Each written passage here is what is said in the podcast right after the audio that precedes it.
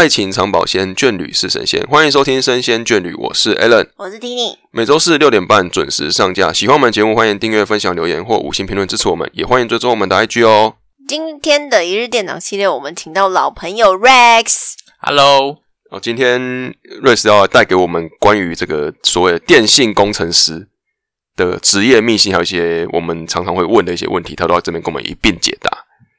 对，现在听起来电信工程师好像很一般，但没有哦，它跟我们的手机讯号有非常大的关系哦。是谁觉得电信工程师这个是听起来很一般的？不是，因为电信工程师这个名字听起来很像是在办公室打城市码的那种感觉。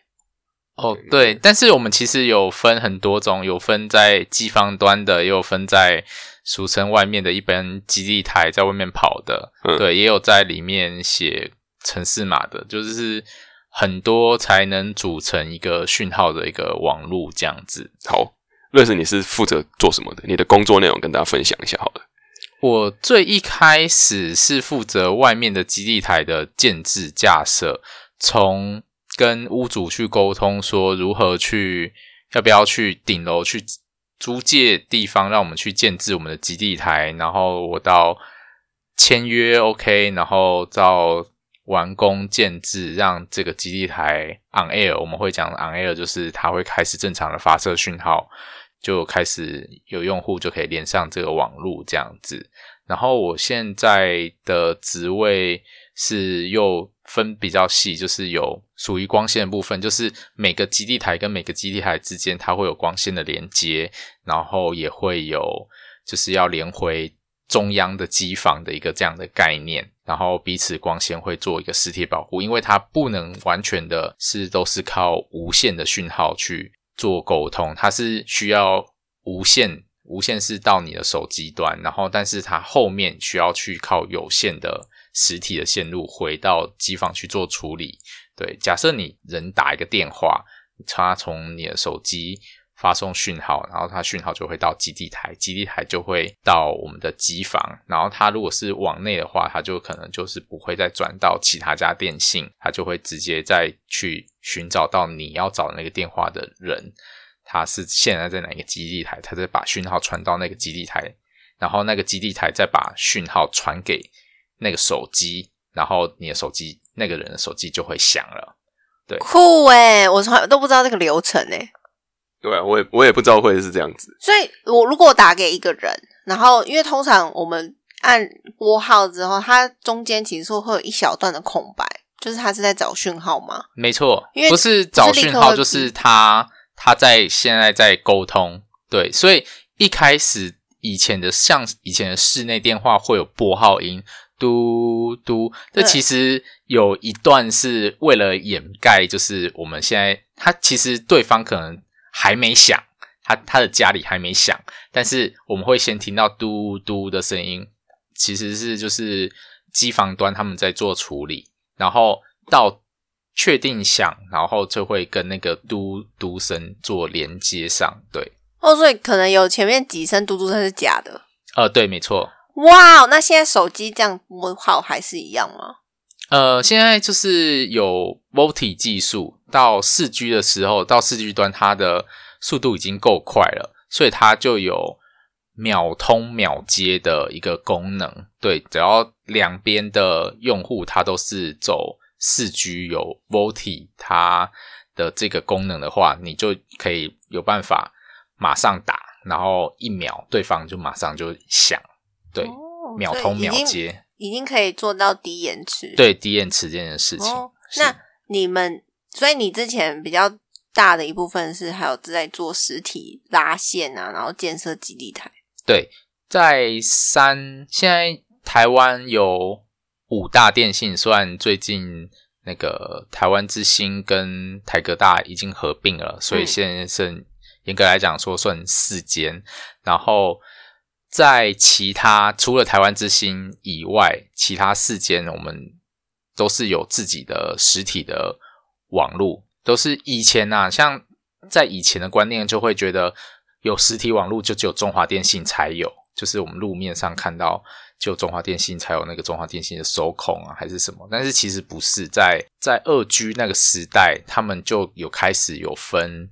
固网跟行网，就固网就是光纤或者以前是铜缆的部分，然后行网的话就是行动网络，然后他们慢慢的合并，像台湾大哥大以前也不是诶这间名字，它是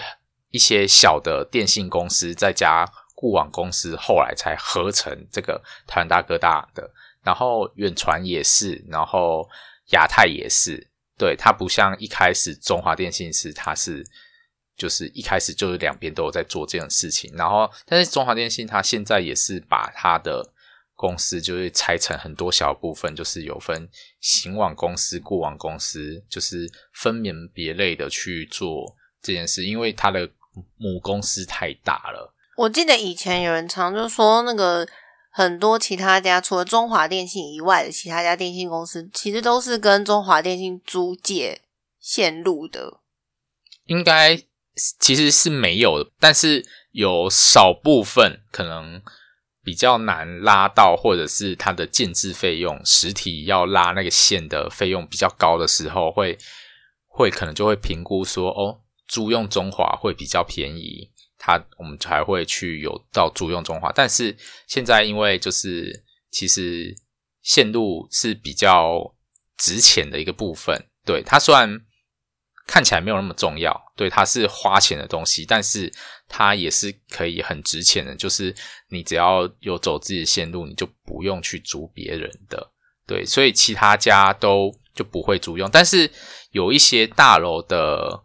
呃光纤网路，它可能就会有租用到中华电信。然后假设你的大楼它有什么其他比较小的，我们叫二类电信的部分，它就是。光纤网络，然后它就会，你可能就会看到你的账单上面有个租用费，它就是它可能是跟中华电信有租那个线路的部分，就要多另外多付线路的租用费这样子，对。然后但是各有优缺点，它的它的网路费就会相对于比中华电信的那个什么光纤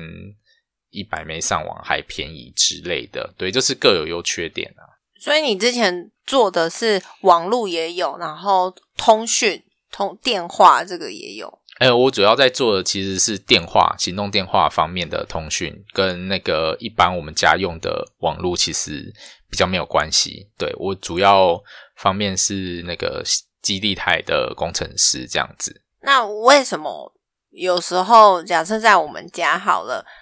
有时候中华就是很烂？可是换成远传可能就比较好。你现在都要讲讲电信公司名称都可以啊，反正 A A 厂 A 都可能都讲到了，都讲都讲，反正就这样就这样了。这是什么原因啊？哦，这个就是那个他们的基地台会盖在不一样的地方。假设他们即使是盖在同一个大楼的，我问一下，先插一下我我有办法从网络上查到说。基地台装在哪里嘛？是查不到的，这东西不会公开的，还是这个有公开？是有公开，但是它没有到细到门牌号，它就到大概位置，对，什么路上有什么？对对对对，OK OK，好，它就到路没有到门牌号，OK OK OK。然后我记得这件事好像有时候会通报里长，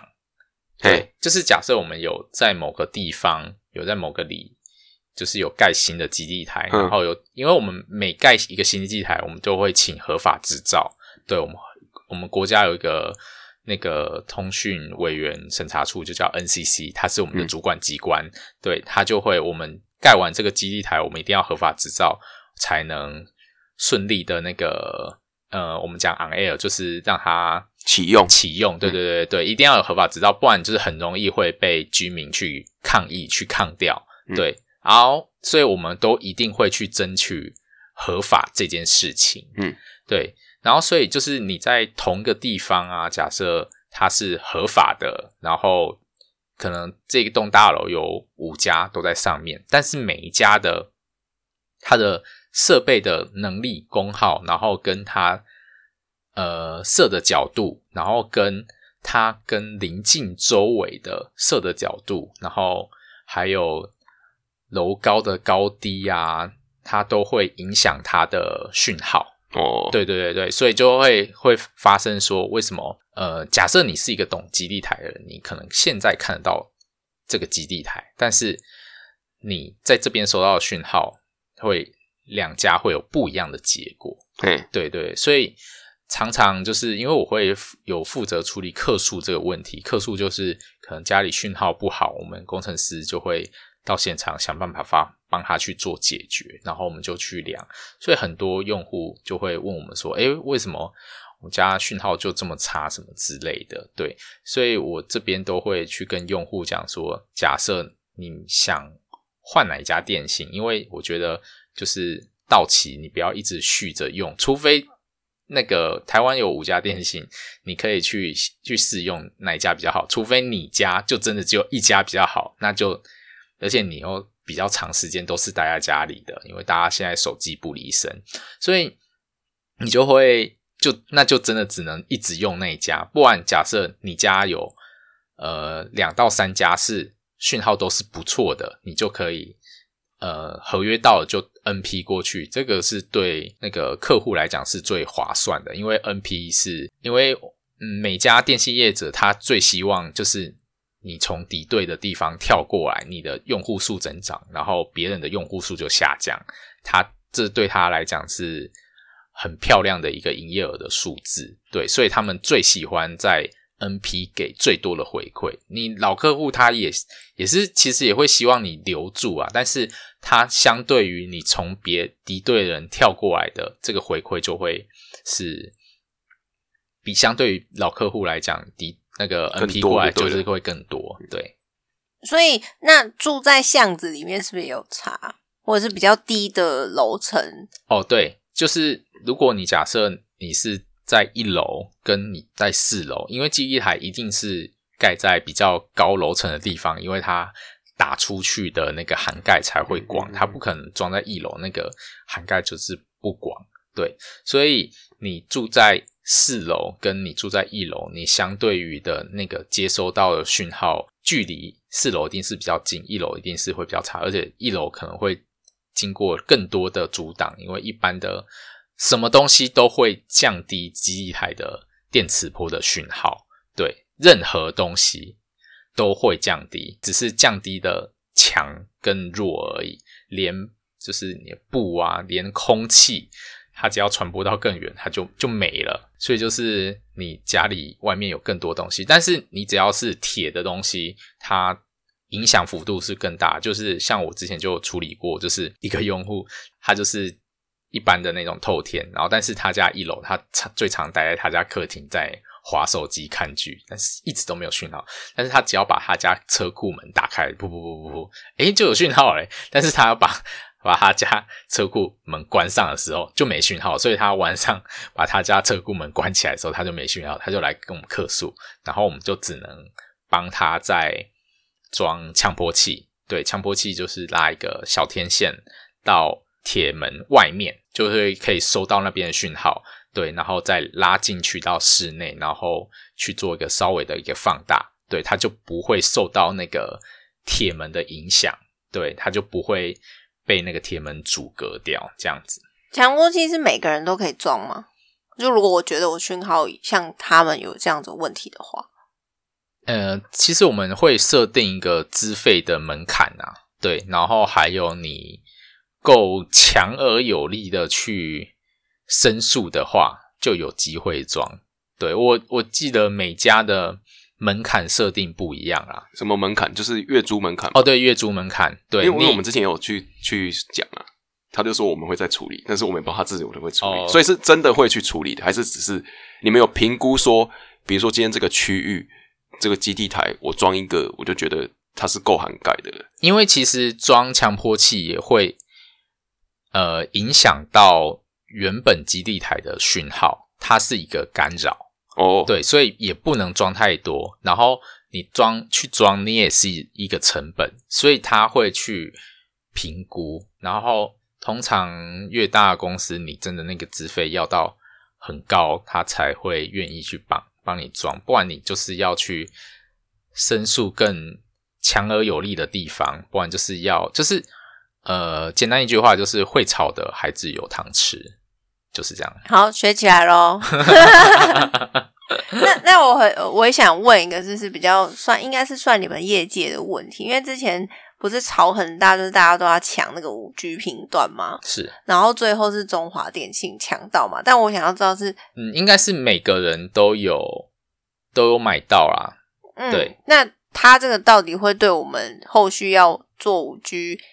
嗯，转五 G 的人会有什么影响吗？所以我还不太清楚这件事情对我们一般消费者会有多大的影响。哦，就是就是为了中华为了要抢比较好的频段，然后还有其他业者去竞争，然后导致这个价格拉很高。就是呃，抢这个频段，就是你可以想成就是我们这一行的成本，对，跟建制设备的成本一样。对，这个盆就是而且这个金额是。比我们建制设备还高非常非常多的，因为它就只是一个是买好的地段吗？因为我不知道频段算是什么，就是就是类似好的地段，嗯，对，它的只要够连续，然后够宽，它就能达到更好的速度传输速度。对，你可以想象说，就是呃更粗的一个吸管，你。更粗的吸管，你可以喝到更多的饮料，对，不会阻塞。我们上次有这样子讲过，就是去问门市的时候，还是这样讲，就说为什么我们的网络都感觉很慢啊，或什么的。他就说，这就像一个一个通道，其实它都没有变，并不是它有变变大或变小，是因为你你要经过的东西变得更多了，你才会觉得变得更慢。对，没错，就是我们就会我们会做路测的测试，就是道路上我们会。时不时我们会去测试我们的讯号变强变弱，然后从四 G 开始，它的基地台会有有点加入智能 AI 的一个设定。它在因为它在晚上大家用量开始变多的时候，就大家开始划手机的时候，它会自己限缩它能打的基地台范围。假设这个原本这个基地台只能打大概可能五百公尺。对，然后像市区啦，我们都会定大概五个百公尺就一一个半径五百公尺就一个基地台，然后但是它可能到晚上，它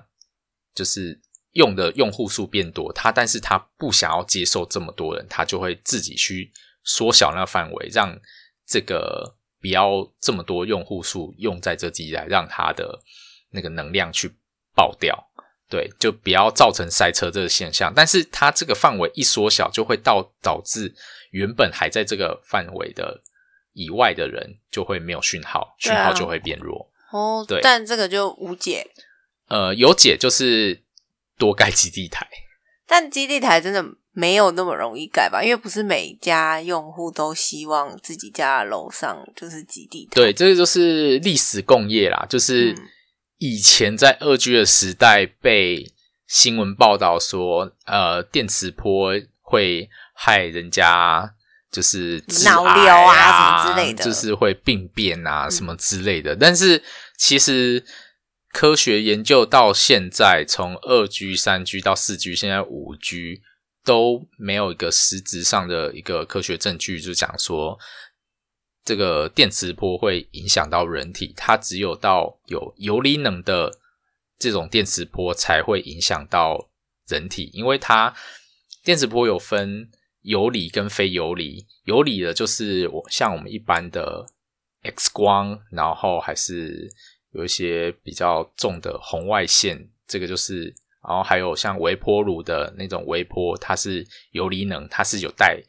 比较强的能量的，然后。所以，但是我们机台的这电磁波是非游离能，对，所以它并不会对人体有害。但是，呃，假设啦，你功率开强一点，你就直接站在旁边，你还是会觉得会头晕，会不舒服，对，而且那个就有点像你的耳机，然后开着很高频率的声音，然后你可能就会觉得。你耳朵可能听不太到，但是你还会觉得怪怪的，就是有点类似这样的道理，对。所以就是它其实你不要靠那么近，其实就你不是二十四小时待在那里就没事。但是因为除非你待的房间就有一个有一根天线，那个才会觉得不舒服。但是它其实也不会对你身体造成什么的病变，只是你你会觉得不舒服而已。那如果是像说盖在屋顶，我家楼那什么顶楼，顶楼对，就盖了一个，可是我们中间其实有隔一个水泥地板，对它它就已经降低掉很多，让你不会有不舒服的感觉。对，而且即使你就是我刚讲的，你可能站在天线旁边，你会觉得不舒服，但是那个因为政府它都有规定，那个你放出来的功率能量是多少。然后我们政府的功率能量是比世界的欧盟的那个定义还要再小的，所以就是我们全部的机台全部都是符合安全规范的。对，那你们如果要维修，这样不就是一种职业伤害吗？因为你会不舒服，因为要靠很近去维修。呃，其实我们不会，因为就是没有开到很强，所以我们没有。我们去做维修的时候，也不会有特别的感觉，对。但是我之前有去到那个一个就超巨大那个天线，然后我不知道那个是心理压力还是什么，就是站在那个天线前面，你就觉得嗯，好像有点不舒服这样子。对，所以其实它不是真的会有什么不舒服，是你自己的压力、自己心里这这想法造成会感觉自己不舒服这样。但是。也有一些医学上的人，他是对电磁波过敏的，所以我不敢保证说，呃，你会不会怎样？但是对于多数人来讲，他其实是不会怎样。但是的确有一些人，他就是只要他有靠近，因为电磁波不只是基地台才有电磁波，它我们任何只要有电的东西，它就会。产生电磁波，从我们的电灯啊、电视啊、呃、吹风机啊、电脑啊、我们手机，它都会产生电磁波。所以那个人他就只能去到完全天然没有电的地方去住，就是完全做自给自足的一个生活，自己搭木屋，然后就就在山中隐居起来。电子设备，没错，远离任何有关电的东西，他就不会过敏。就真的是医学上的确有这个案例啦，对，但是它也是一个特例。然后，所以一般人的话，其实电磁波并不会对他们造成危害，对，所以不要就是以以前的人就是被这样的去做误导，对，才导致说呃，就是会害怕这件事情。但是因为现在的手机啊、WiFi 啊，它已经很普遍了。其实手机 WiFi。它都是一种电磁波，它都是像 WiFi，它其实讲难听一点，它也是一个小型的基地台，对。但是你为什么不会觉得它害怕？对，就就有些人会觉得啊，因为它就是在上面啊，屋顶上面啊，然后很大一台啊，所以才那个功率才会很很可怕。但是其实是一样的嘛，量起来功率其实是差不多，嗯，对。所以是因为尺寸的关系，让人家觉得怕而已。其实。实一些实实际上，他们都是一样的东西，是没错。那你在工作的过程中，有没有被一些客户歧视啊，或者是产生一些纠纷，是来自于说对于这个行业的不了解？呃，蛮多，就是会觉得说那个速度上面的问题啦，对，就是开始转圈圈，但是有一些。网络上的转圈圈，它不一定是速度上面的问题，它后面还有很多因素，它可能刚好是连到比较国外的 IP，对，然后它就会转比较久，它就会开始不爽，对。但是你有被人身攻击过，因为讯号的问题？呃，就是会被，就是一直一直被骂，一直被念啊。对，就是想说啊，你们你们真的很烂哎，什么之类的。然后，但是我心里就会想说，呃，假设如果能帮你解决，就帮你解决。但是你也是因为贪便宜，所以选择了我们家。对，所以就是我觉得是一分钱一分货。然后，如果是有听得进去的人，我就会跟他讲说，你下一次等到到期的时候，你就去。我都会讲说，跟我朋友讲，因为我朋友都会问我说：“哎，到底哪一家会比较好？”对我都会跟他们讲说：“你去办每家的试用，因为政府有规定，每家都要提供免费试用，然后一定是免费试用一个月，它就是可以让你去测试，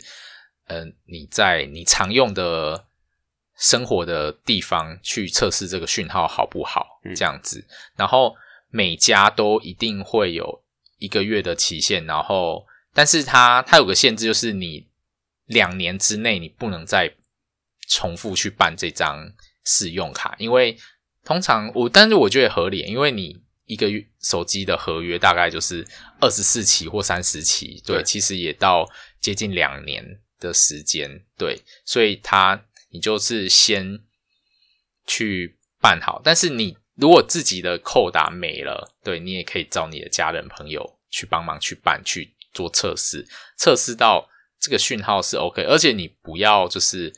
只做一个时间点的去测试，你要可能就是想办法看早中晚去做一个平均的一个时段的不同，对对，时段的不同，就像我讲说晚上比较容易遇到塞车，对他有可能。早上你周围的人都去上班了，然后只有你在家，对他就可以很快。但是到晚上他就塞车了，就很慢。然后，但是有一些是，呃，他周围这用户数比较少，他可能白天测他是慢的，但是他到晚上他还是维持那个速度，他反而没有降低，这样反而是他的一整天下来的速度是 OK 的。然后。可能另外一家他发生了塞车这个情况，他就会觉得，诶，这个速度没办法接受，对，然后你就要去，可能就会去选择那个一整天下来都是顺的，它虽然可能速度没有到很快，不会到第一家那个一开始没有人在用的时候很漂亮的数字，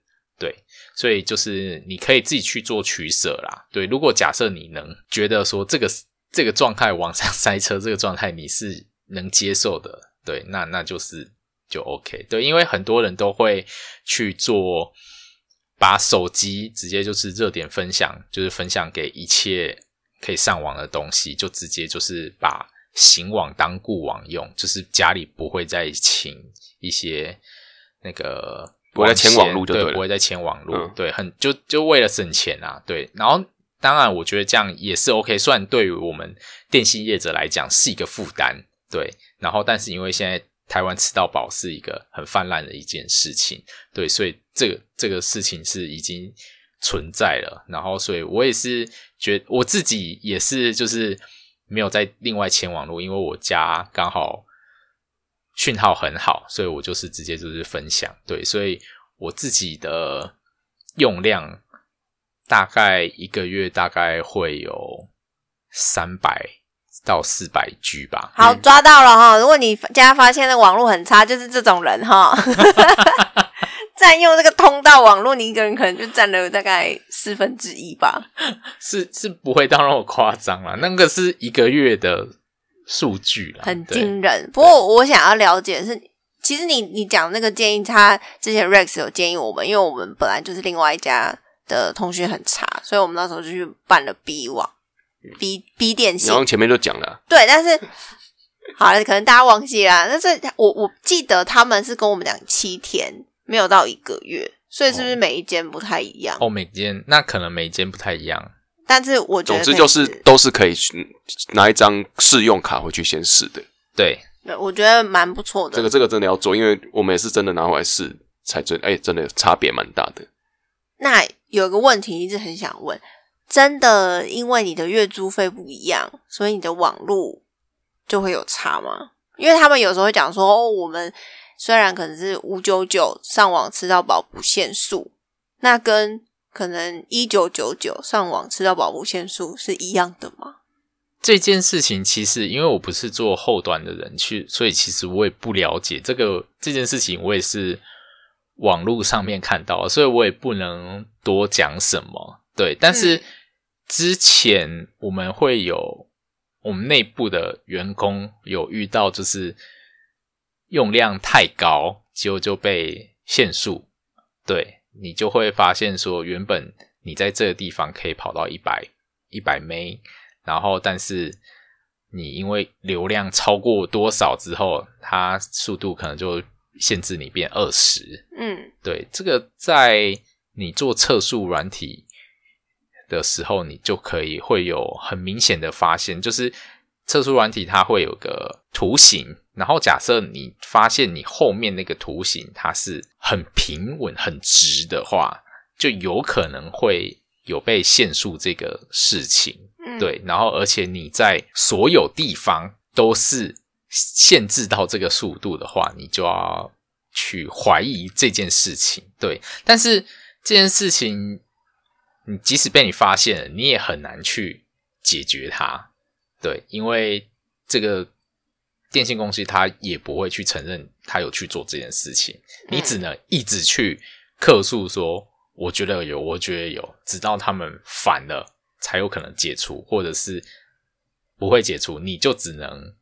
自己吞了这件事情，或换了一家电信公司。因为通常被限速之后，它它都是一个月做一个月去做重新计算，所以你到下个月才有办法解掉这件事情，因为你这个月的扣打已经就是又重新的计算了，对，所以才不会被限速。所以这个事情只能大家回去验证才知道。对，哦，好，我本来想说，是不是真的有这种私底下，你知道比较有钱的月租费，他们就给比较好的待遇之类的。待遇比较好的，就是像我讲的，只有服务会比较好。对，你的月租费比较高，他就愿意比较愿意去帮你装强迫器，去帮你改善。讯号这个问题，你可能你是一个很高资费的用户，V V I P 用户，对你只要稍微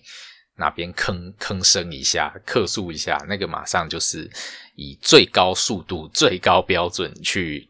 帮他完成解决这个问题，这样子只会只会有这个差别啦。对，然后它实际使用上会不会速度会不会比其他那个比较低资费的来讲？我是在业界，我是没有听过这种事情啊。对，就是不会这样说。你是五九九的，你跟一二九九，你使用起来你的速度会不一样，是没有这件事情。那有一个比较外行的说法，有听过有人说五 G 是用四 G 的去改的，是不是？是这个说法是对的嘛？就是它会慢慢四 G 越来越难收到，然后现在强迫换五 G 这样子。现在的四 G，哎，现在五 G 的确是可以被称为是四点五 G，像那时候的四 G 一开始也是三点五 G，它它有点现在的五 G 就是叠加在四 G 的讯号上面，这算是一个技术上还没有完全纯熟，还有五 G 的基地台它没有这么多。所以它现在是靠呃四 G 的讯号去做辅助，也不能说辅助啊，它是以四 G 为主，然后它在五 G 再把它叠上去，让它达到呃比较快的速度。但是它其实在严格来讲，不能讲到是真五 G。对，那你会建议大家现在先换五 G 吗？还是其实他们没有什么差别？我觉得。以我以用户的角度来讲，我觉得四 G 的速度就够用了。五 G 其实就是看你有没有那个需求啊，你真的想要很快的那个速度。所以说，以使用上的嗯感受来说，其实差别不大，很难去感受到它的真正的差别。对，很很难去感受到实际上的差别，因为其实你现在如果你选择比较大间一点的电信，它的速度其实随便测都有破百。然后有破百的话，其实你去看剧啊，现在就是很多串流平台啊，然后你去下载，你都可以觉得还还不错。但是如果你是追求更高的下载，那五 G 的下载速度可能有到三百、四百 M，这个下载当然就会一定会有差，但是你看剧绝对不会有差。你 Netflix 的串流，我记得它的它最高的那个四 K，好像他讲说它的速度只要在二十五 M 以上，它就可以达到稳定的四 K 串流。对啊，所以所以现在最一般的你一百 M、一百一百两买，就是少一点，可能还有七八十。但是有一些地方啊，因人而异，有可能会也会低于二十的。对，然后。但是普通来讲，四 G 大概大家都有破百的速度了，对，所以到五 G 它甚至变成三百 M，你其实我觉得还没有这么的必要，对我会觉得不太必要去花那个钱啊。对，因为现在呃五 G 费率才出来没多久嘛，所以费率普遍都还是偏高。对，然后我自己也是只有用四 G，然后很便宜的月租费，我自己用起来是觉得没有什么差。可能是因为我没有那种很高需求，需要追求速度快到不行的那一种。对，没错。对，所以除非是呃，他是经常需要下载大量的枚数的人吗？还是比较太需比较需要用到五 G？没错。OK OK，好。还有五 G，它一个特点就是它可以到很多智慧生活啦。它它的原本是构想，它可以容纳更多的人，它可以就是很多的小物件都去连上网，去做到智慧控制。对，所以五 G 它的特点是这样，然后我们也一我们公司也是会希望朝到这种物联的方向去走。然后像你当初可能三 G 诶四 G 刚出来的时候，然后你那时候大家都是用三 G，然后那时候智慧型手机还没有那么发达，你就会觉得说，诶那时候三 G 就够用了，干嘛一定要用到四 G？对啊，但是我觉得随着时代的演进，我们的诶串流平台它可能会提高更好的画质，或者又有什么新一代的设备，它需要更好的一个速度上的一个传输的话，去一个比较稳定的圈子。因为五 G 的传输稳定跟四 G 传输稳定，呃，如果你是在一个良好的一个距离话，五 G 会比较稳一点。然后可以可以达到比较快的速度，但是这个就是随着科技的演进啊，对。但是就目前，呃，我是还没有看到有这么的迫切需求。但是每个人当然是不一样啊，所以假设我以前在那个时代，我就会跟大家讲说啊，那个用三 G 就好，为什么要用到四 G？但是后来现在四 G 成熟了嘛，所以就会讲说啊，那就用四 G 好，为什么要用五 G？就是有点类似这样，当然不是就是。止步不前啊！这个科技是慢慢进步的，所以之后有更好的发展，然后五 G 也可能更便宜的时候，就就可以换五 G。哦，所以说你的建议就是再观察个几年，对，等它成熟之后再去有更多应用、更多选择应用的方式的时候再去做更换，你再再去想说你到底要换五 G 这样子。对，好，今天学到很多我们比较不。不太熟悉的东西，然后有一些小 mega 也可以，大家可以听众也可以回去试看看。对，我觉得大家不要害怕电磁波，我只是希望能大家帮大家科普，一定要勇敢说出自己的不满。没错，就是有很多地方会因为那个电磁波问题，然后就造成很多的阻抗啊。但是因为现在科技发达，已经这么发达了，不要再去。但是呃。做去做助抗这件事情，都是一些比较年纪比较大的一些人，他的观念其实也根深蒂固了啊。对，所以我们去做那个去做沟通也是比较无效的。但是我们还是希望能教育大家的现在的年轻人跟后面的一辈，就是不要去害怕这件事情。它其实已经是我们生活中已经密不可分的一部分。其实我们五 G 的。建制，其实，在四 G 那时候开始，我们就会希望说，在每个路灯都有建制一个基地台，而且我们如果基地台建的越密，它的功率其实我们可以缩到更小，就是有点像假设每个路灯都有 WiFi 机的话，我们为什么要把机器台做这么大呢？我们为我们因为要把机器台做这么大，就是因为机器台需要。一台，然后就要服务范围很广，我们没办法做到很密。假设我们能做到很密的话，我们设备就能越做越小，它的功率就能越来越小，越来越不影响到人体。对，所以这是我们的一个愿景啊。好，我们期待这一天的到来。好哦，好，然后也谢谢 Rex 嘛。对，谢谢 Rex 的电信的这个小 paper 小知识分享。对，那今天就跟大家聊到这边，我们下拜再见，大家拜拜。拜拜，拜拜。